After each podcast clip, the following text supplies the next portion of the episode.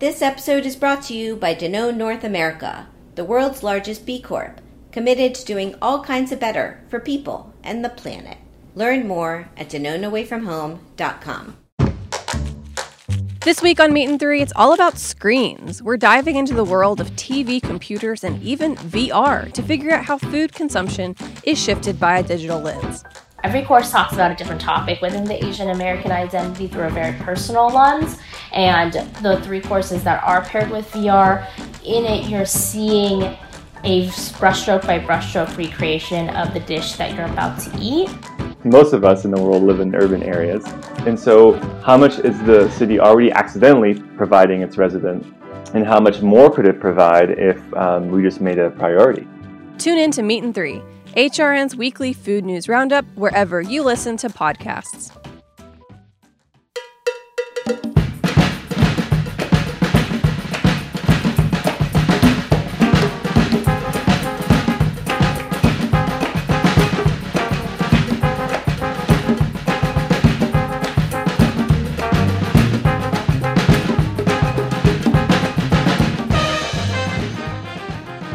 Hello. Welcome to All in the Industry on Heritage Radio Network.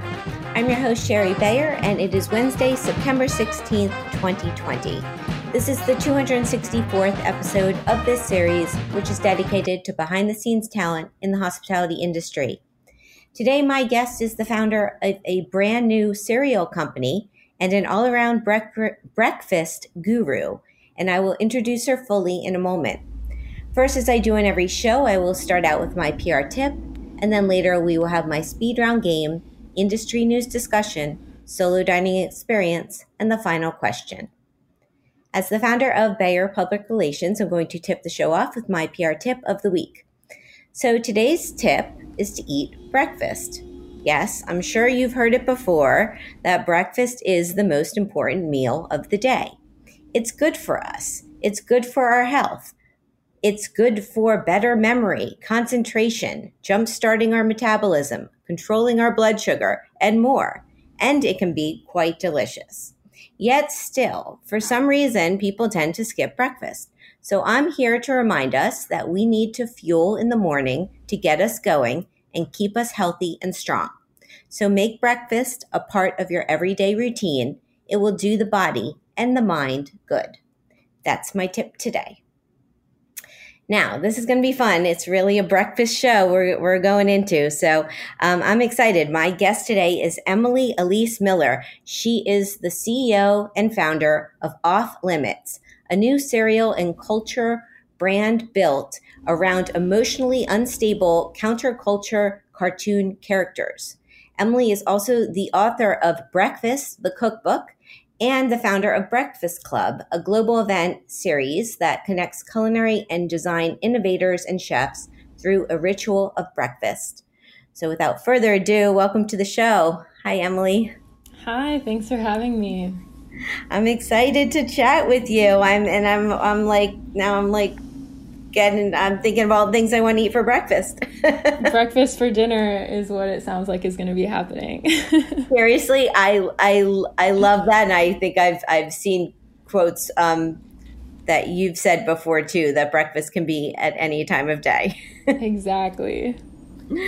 So, um, let's let's start out a bit with your background. I mean, how did you get into the culinary and hospitality space, and then find your way into this this um, uh, breakfast uh, category? Well, it was kind of a, a, zigzagging path, to be honest. I grew up between Hawaii and Arizona. My dad is in the hotel industry, so from a young age, he really exposed my sister and I to all things hospitality. We would walk around the hotel with him as he's like picking things up, organizing things, going to the restaurant, helping us understand how everything works from being behind the bar to the kitchen to the table set up and all of that. So it's always been something that's really fascinating to me and the detail orientedness, the passion, all of those things that he kind of instilled in me from a young age, I felt like really stuck for a long time. My career ended up taking me more towards fashion. So I ended up in New York going to school for fashion design, focusing on um, trend forecasting. And then when everyone found out how much I loved food and was always talking about food and restaurants and um, traveling and that kind of thing, I got put on a lot more of the food content and stories and reminded me how much I love it. And I, you know, it was game over from there. I was back in the food industry in a in a very big way and happy to be there. Yeah, you know, I was thinking back. I can a lot of times with my guests, I I feel we've known each other for so long. I can't remember exactly when we met, but I I do recall trends on trends. Um, yeah, which which I think is how I connected with you initially as as you were a writer and I was starting out in PR. It was, yeah. You've you've mentioned the cascade of my career so far. Um, definitely starting with Trends on Trends. I know how long I've known people because sometimes they still email me from that address too. I, so, I still um, have that one. I know I do. Exactly. I have a lot of email addresses. Anyone who knows me like knows yeah. I've started a million businesses in that time. So Trends on Trends was really my response to the world of trend forecasting, which I felt was very fashion focused. And I wanted to bring a little bit more life and hospitality and design to the space. Um, I, I used it as a way to write about the things that I was really excited about on a global scale and trends that I was noticing around the world. And from that, um, got some exposure to different media outlets. They asked me to start freelancing for them and kind of took off from there. And I, I really like dove into freelance writing. So was writing for every, you know, food design kind of publication around the world talking about global food trends. Yeah, it's amazing. So when did you come up with the Breakfast Club? It was during that time of writing. I had Trends on Trends for a little bit. I wasn't actually sure what I wanted to do with it yet, but while I was writing, I was traveling, exploring new places, figuring out, you know, what to write about, and just inherently loved connecting with people, trying to figure out who the creatives are in each city, the chefs, like what makes each city really defiant and what kind of food culture defines the culture there.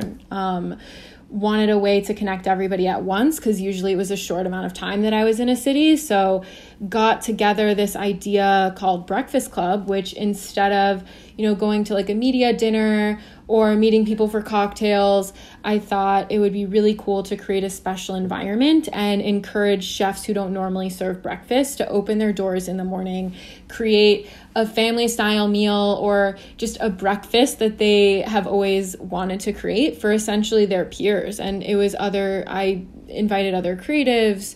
Um, editors, artists, chefs, if they could get up that early and come hang out. And it was really this place that I wanted to have very like genuine, free flowing creative conversation and be a place that people could really connect um, and work on projects after. There was no like overlying motive, like the social media aspect of it didn't matter so much. It was really just to connect in the morning. Um, and ended up doing 40 plus of those events around the world, everywhere from Pujol in Mexico City with Enrique Olvera to um, Cala with Gabriela Camara, Mike Solomonov. It, it, it's been like an incredibly rewarding part of my career that I got exposed to so much so much talent. It's so cool. And and also I know that you you did some late night events or you expanded the the, the hours of breakfast because I I recall going to your event you did with Brad Kilgore and Soraya um, at so, South Beach Wine and Food Festival. Well, um, that's I Miami for you.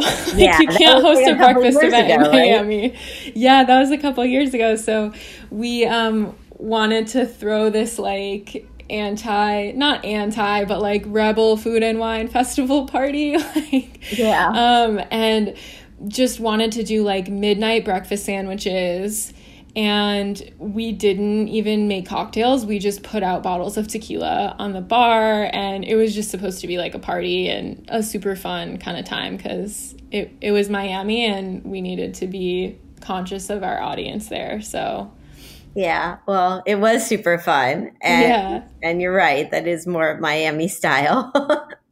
I've hosted a few morning events in Miami and people roll through like 30 minutes before it's over and then end up hanging out like way later. And I've definitely learned from hosting events there. I have a lot of friends there. I have so much respect for that city and, and food culture. I have such a good time every time I go. Yeah, so funny.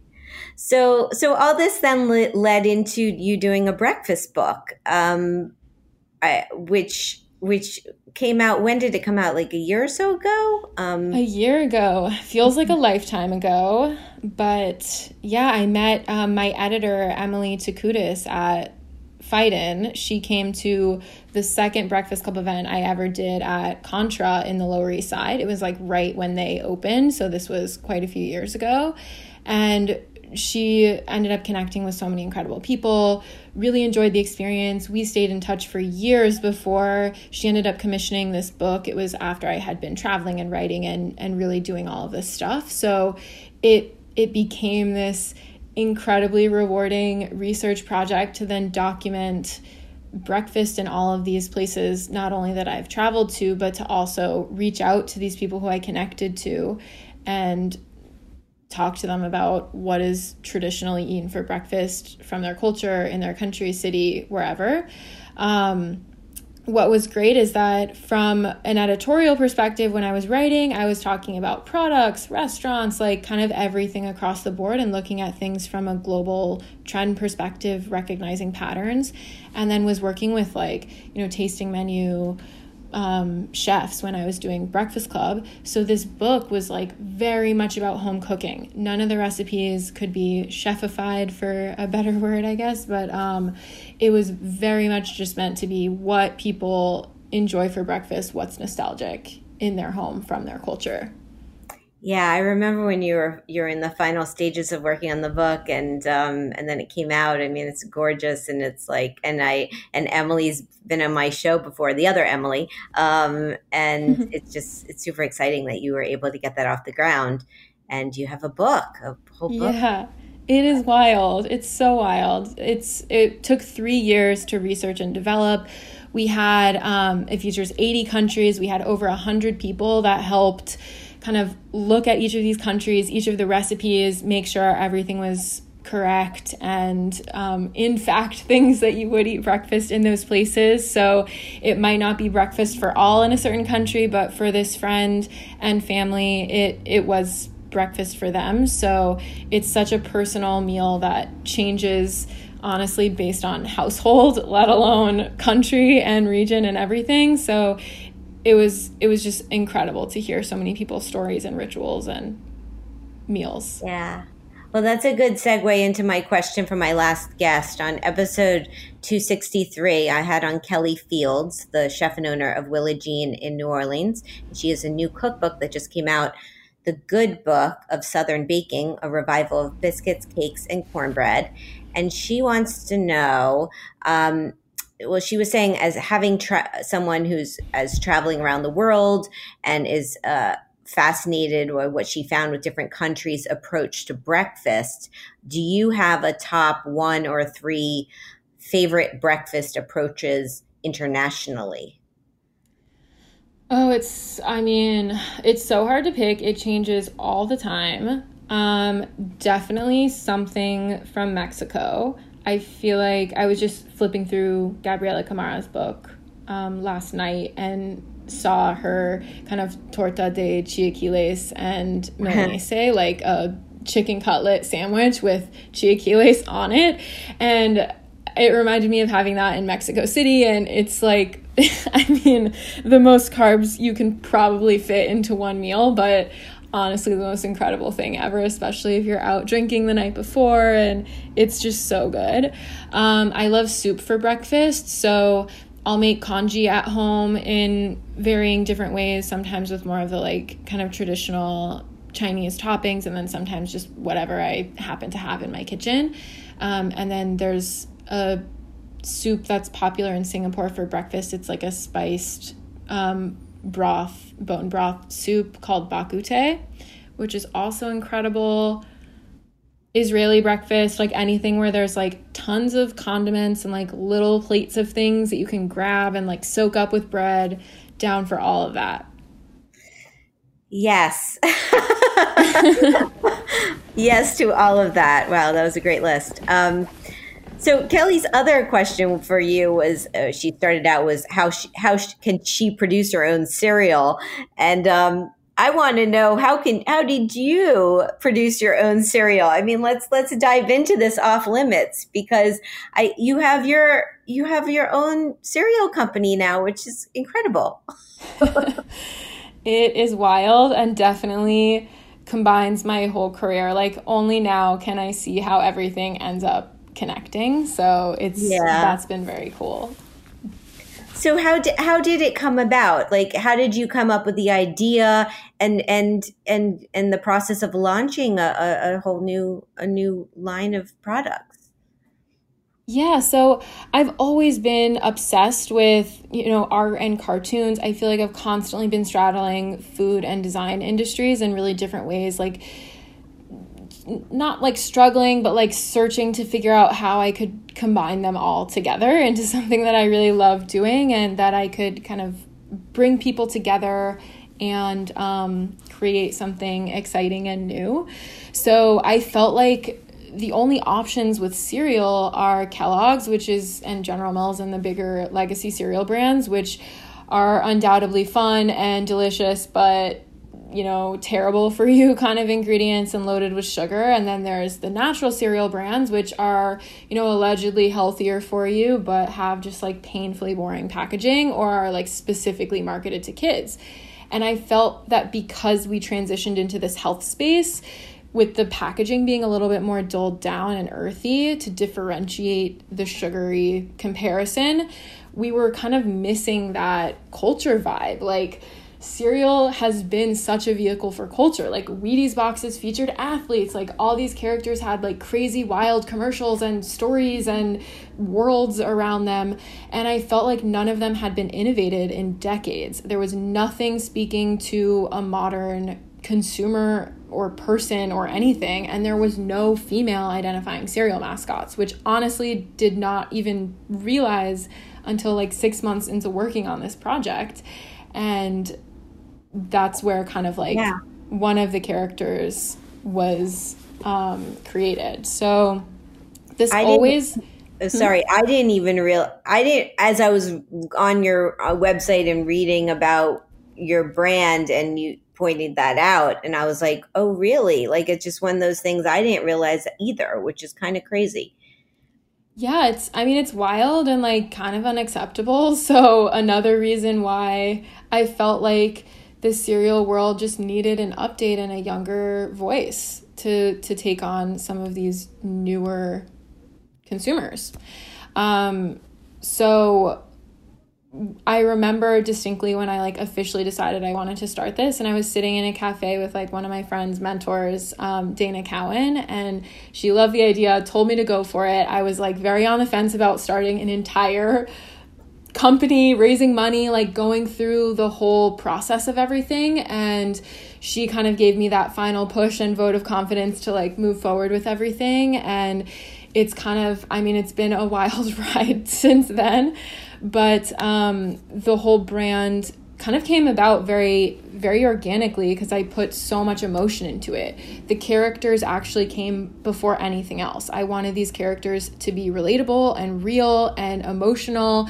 That's why we say emotionally unstable cartoon characters because I feel like there's this stigma in culture for cartoons to always be like so happy all the time or projecting a certain vision or view of the product in a good way and we make fun of ourselves. We go through human processes of emotions with our characters. Our characters run customer service, they have their own social media accounts, they respond to people, they get in Twitter wars with people. We're kind of using them to be this voice for people that don't often get to be heard and represented from a brand. So it's really important. That's kind of like the culture side of things as well. It's and then the flavors cool. were dictated oh, after that. yeah, no, talk about. I was going to say, talk about um, the the flavor profiles or the different characters you have. Yeah, so Dash is the a female bunny in an 80s power suit and sneakers. She's like the sneakerhead, obsessed with K-pop and like a little bit of a workaholic, so she deals with the flip side of that, which is like paralyzing anxiety and like social pressure. So she needs a cereal that can like keep her amped up and like moving. So Dash has a coffee and cocoa flavor and turns the milk to cold brew. So if you like stir around the cereal for 30 seconds or so, your milk turns into cold brew, and then you can have your breakfast and your coffee in one sitting. so it's definitely meant to be a time saver because Dash needs that because she's so busy all the time. Oh, fun. Um, um, and then Zombie is the opposite. Zombie's like chill, stoner skater, kind of like artist vibes, always wanting to be in the wellness world, but then, you know, can sometimes deal with like depression and and things like that. So he needs a cereal to like chill him out. Um, so zombie is vanilla and pandan flavor and then has ashwagandha which is an adaptogen that is stress relieving anti-inflammatory like really good for you and spirulina so it's um, really fun kind of innovative new flavors. We like to do something that is familiar but then something like really fun and interesting that kind of rockets people into this off limits universe cartoon dimension that we're creating. It's really cool. And uh, yeah and i was i was I said i was on your website kind of playing around. There's games there's ways to earn points uh, and is is the um is your cereal just available now through the website or are you in any uh, retail markets or um, or what or any anything coming up yeah, so our website is um, we just have our large boxes and it's it's really cool, completely gamified. So every box of cereal you buy equates to tickets and then you get to go to the toy store and kind of like an arcade choose the toy that you want. So we're working we have our own like very non-traditional cereal toys like spray paint um, and working on some crazy toy collaborations and like you said the whole site there's just hidden Easter eggs and games and fun stuff going on.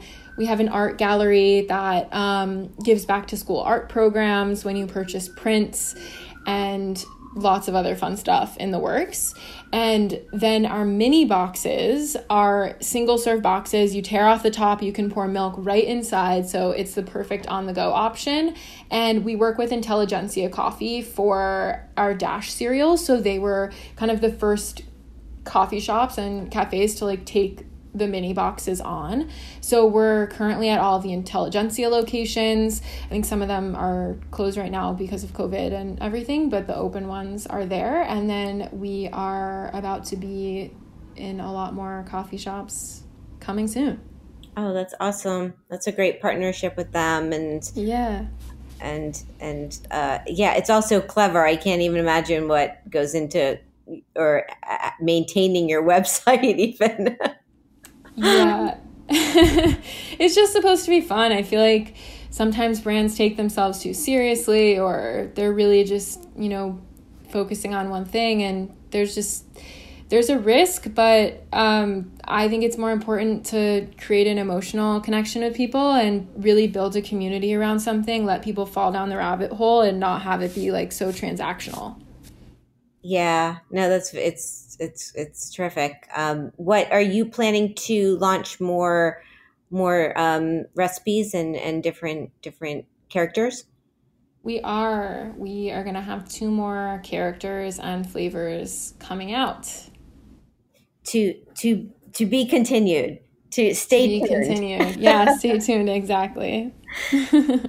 yeah. So so this so I mean uh, so what what would you say i don't know what a lesson learned or for someone who wants to be an entrepreneur or start their own company whether it's a cereal line or something else what what would you advise them? I mean that you've you you know lessons you've learned along this process.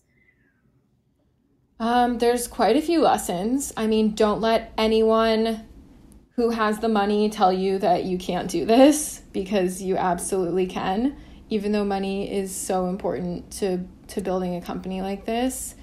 Um, it honestly it just takes it takes a lot of perseverance and you have to just have a very clear vision and somewhat unwavering at least to get to launch and really like my goal for this is to prove that you can come from a creative background, have a creative team, and still launch a successful company. Not everything has to be, you know, business degree kind of resume in order to have a successful business. So we're really, really community focused. So any of the like artists out there or creative people who are constantly told by everybody in their life or certain people in their life kind of much like me where it's you shouldn't necessarily you can't commoditize your creativity like you have to be a starving artist or tortured artist or all these different kind of stigmas that come with being creative it's it's absolutely not true and you just got to go for it That's that's terrific, and I love that Dana is the one that kind of gave you that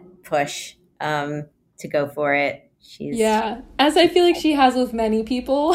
so I think that she's to thank for a lot of incredible entrepreneurs and and people out there. Yeah, no, I've I've listened. I know she's talked about that too. About she kind of she um she can see or she kind of gets a feeling um, and for other people or advises them in in their next roles and is really really has like a talent for it. Um, so uh, i'm glad yeah, she very much. you.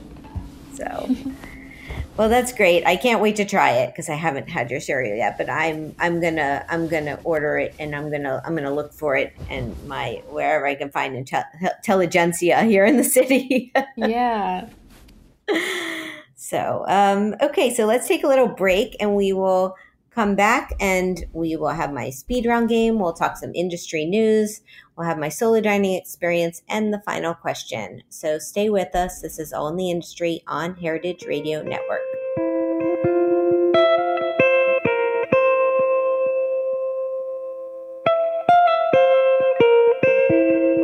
Every time your customers eat and drink, they vote for the world they want to live in.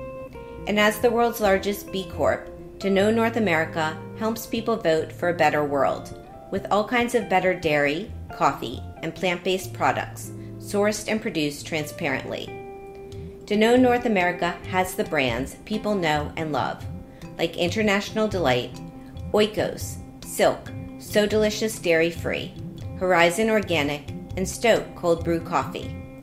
But Danone North America represents more than just in demand brands and better for your business products. They bring their B Corp certification to life in ways that protect the environment and communities by utilizing 100% renewable electricity sources to produce their products at their manufacturing facilities, committing $6 million to programs that restore the soil's ability to capture and sequester carbon helping to restore more than 7.8 billion gallons to freshwater ecosystems through their water partnerships over the past decade, and committing to 100% reusable, recyclable, and compostable packaging by 2025. Learn how you can choose better at DanoneAwayFromHome.com.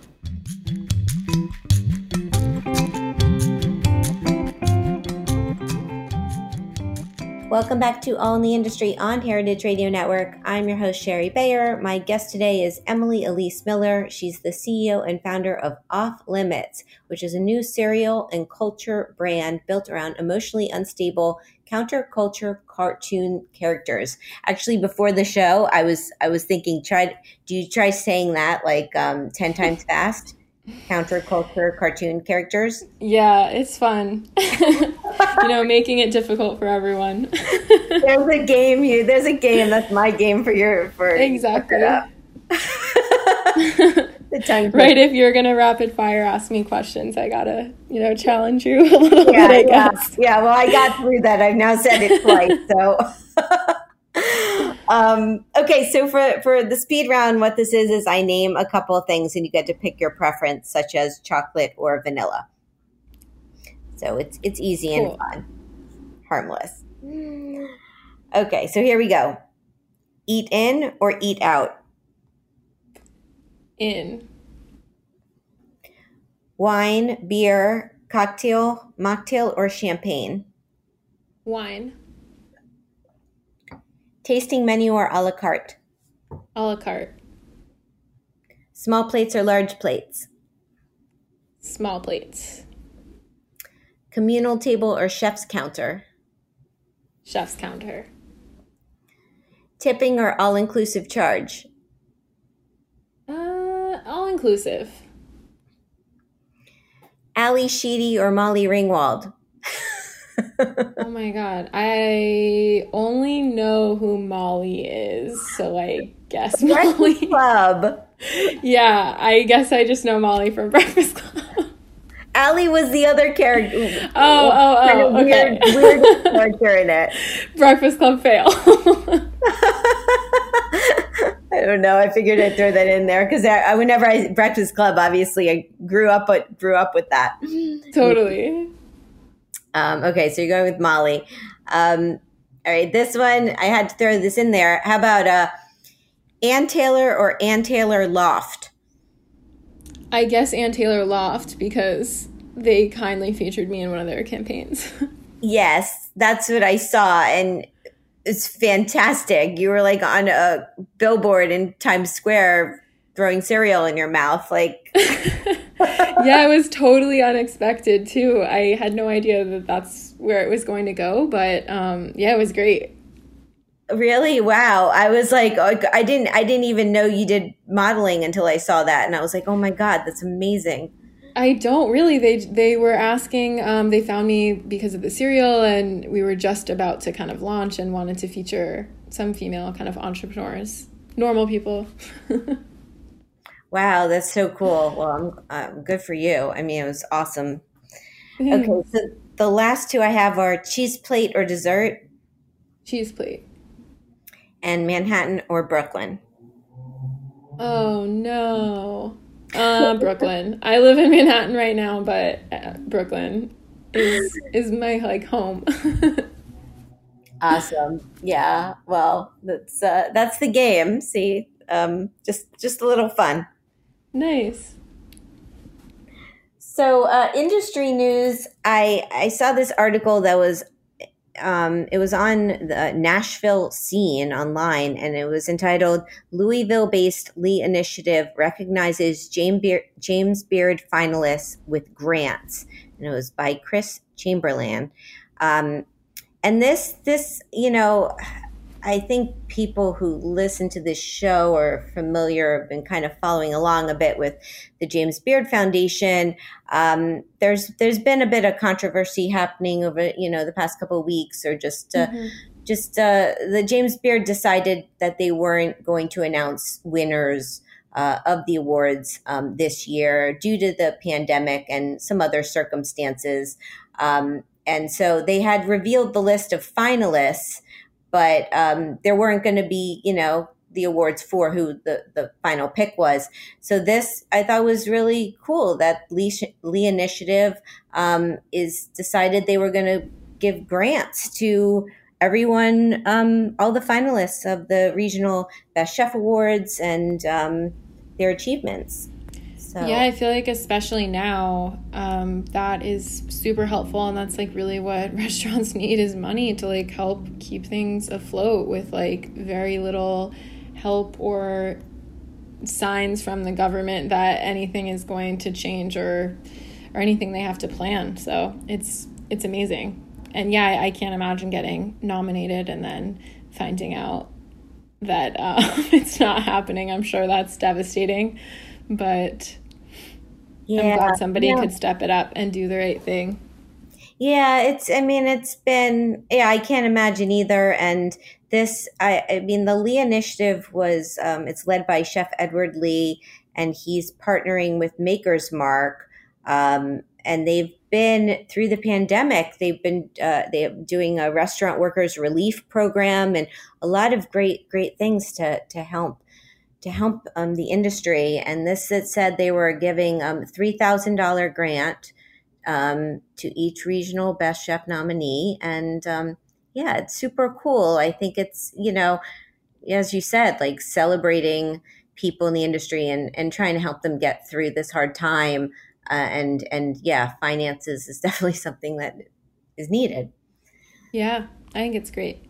So good for them. I mean, I I um I applaud them for doing that, and um and I understand, you know, you know, the James Beard Foundation is is taking the you know they had their reasonings for taking um to not doing the the the award ceremony and finalist uh, list this year, and uh, we'll see how it turns around um, in the years to come. I know they're taking a break for next year too, which you know, with restaurants being being closed, um, I think it is a time to kind of look at um, the awards and see like how maybe it is a time to change and. Um, but but I've always, I mean, I've covered the awards. I've gone to James Beard Foundation, you know, awards forever. Um, it's a big part of our industry. So, yeah, I think that um, honestly, it's it's exactly like the industry I'm in now. Like we're going up against some of the biggest CPG brands on the planet, and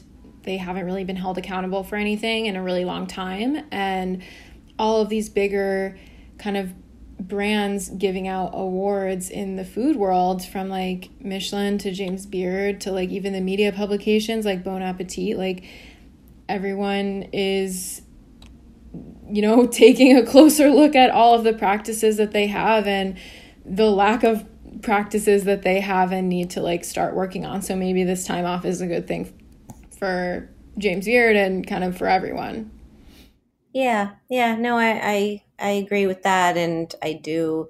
Um, yeah, uh, but it's it's also you know celebrating the industry and the positive things, and that's why this grant and the fact that they're they're stepping up to do that is is a really cool thing. So um, yeah, that's what's great is that they were like, oh, these poor people got nominated and are just kind of left hanging, and uh, they really like took it upon themselves to do that. So it's cool.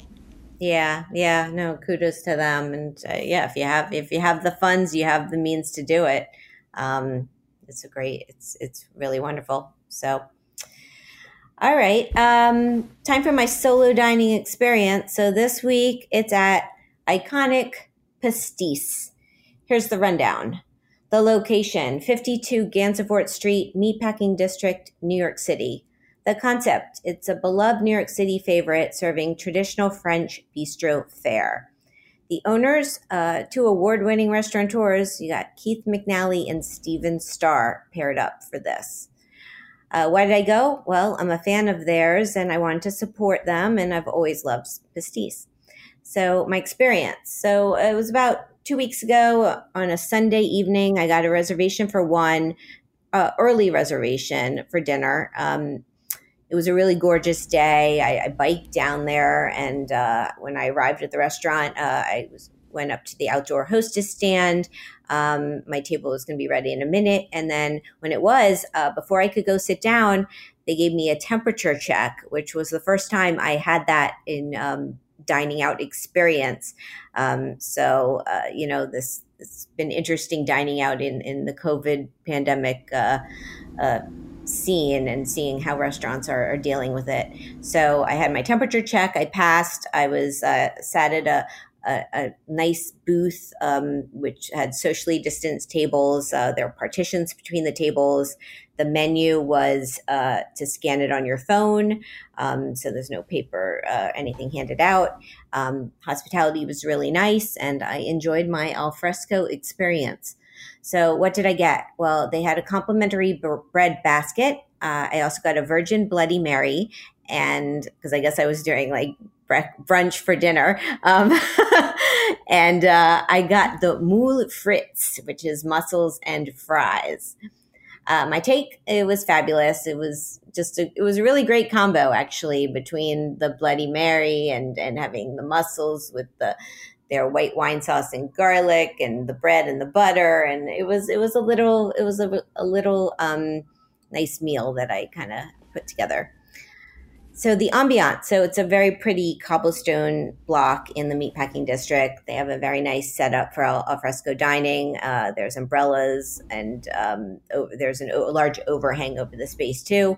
Um, in, the indoor space is a classic uh, McNally space with the zinc bar and subway tiles and vintage mirrors. And I, I went in to use the bathroom. They had little arrows marking of how to walk around um, the area. So um, all these protocols have been put in place, and it's you know everyone's putting safety first, which is which is nice to see.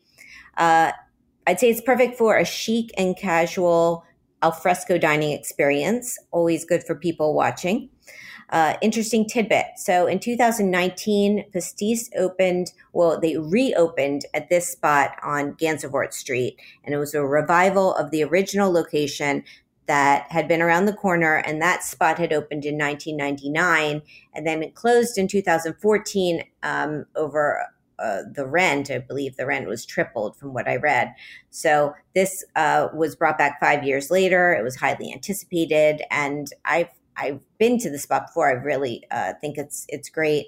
Um, Keith McNally, the original owner, um, he's the chief designer of the space, while Steven Starr and his team has focusing on culinary and operations. So, personal fun fact: um, I've dined at Pastis, as I've said a couple times. I've been there solo. I've been there with friends. I was been there for breakfast. Um, and Keith McNally and I are, are Instagram friends, which is kind of fun. Uh, the cost of my meal was $34, not including tax and gratuity. Would I go back? Yes, I would. Website is pastisnyc.com. There you have it. Um, Emily, have you been to the new pastis? I asking if you've been to the old pastis. I'm sure you have. yeah, I I went pre-COVID to the new one too. It was fun. Yeah, it's. I think it's always a fun a fun spot, and they do a good job. So, uh, trying to support restaurants uh, as much as much as I can. Right, especially yeah, now is the best time to do that. Yeah, and, and now that the weather is starting to turn too, I'm just like, oh, this outdoor dining. I don't know what we're gonna do. I'm gonna get into the space heater business. exactly, exactly. Something hand warmers. So Okay, it's time for the final question. My next guest is Dale DeGroff. He is known as King Cocktail. Um, he is credited for reviving bartending as a profession and setting off a cocktail explosion that continues to transform the industry. He has a new book out, The New Craft of the Cocktail Everything You Need to Know to Think Like a Master Mixologist. I have been meaning to have him on my show forever, I feel. And I'm so excited to talk to him. So, Emily, what would you like to ask Dale? So I have kind of a it's like a two-part question, obviously having to do with breakfast, but I'm wondering what Dale's favorite breakfast cocktail is and then if it is kind of one of the more classic brunch selections, if he has a really unexpected breakfast cocktail that maybe somebody enjoys around the world in a certain location that maybe people won't be as familiar with. Oh, cool. That's great. I can't wait to hear what he has to say. Um, yeah, same. I don't feel, I don't think people talk about breakfast cocktails that much, except as a, like the brunch Bloody Mary. Right. Probably because if you're drinking in the morning, it's it's like a shot or like something that is does not require a, a cocktail mixing situation. I guess, I guess that's why. but um, we'll we'll see what he has to say. I bet he has a good answer. Yeah, perfect. So um, that's the show, and you are just fabulous, and I can't believe everything you've accomplished and that you launched your own cereal brand and I'm just really proud of you and want to say congratulations. thank you and I wish you the best moving forward. See see how it develops and Same. and grows. Yeah, you too. Thanks for having me. Sure. And and just one more are you still going to be doing breakfast clubs?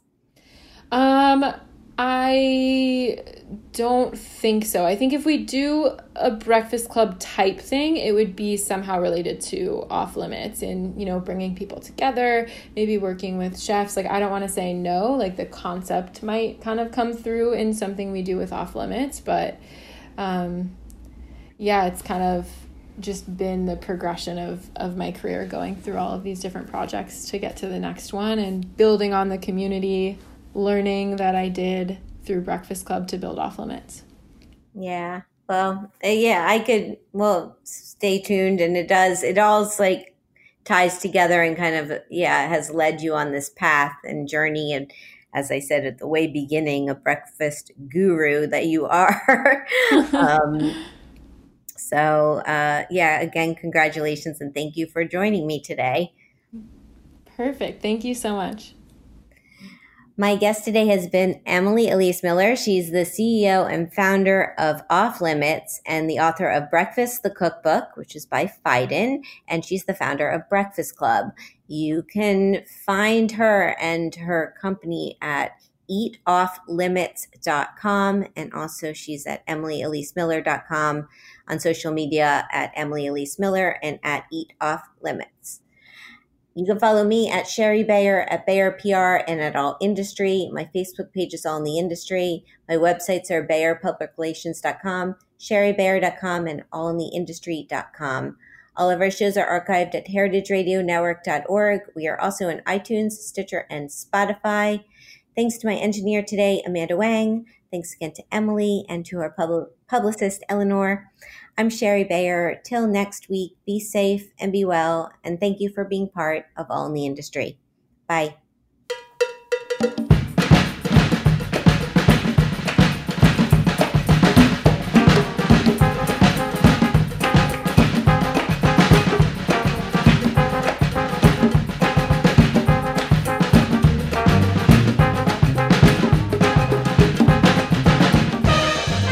All in the Industry is powered by Simplecast. I'm Shari Bayer, and you're listening to Heritage Radio Network, a member supported podcast network broadcasting over 35 weekly shows live from Bushwick, Brooklyn.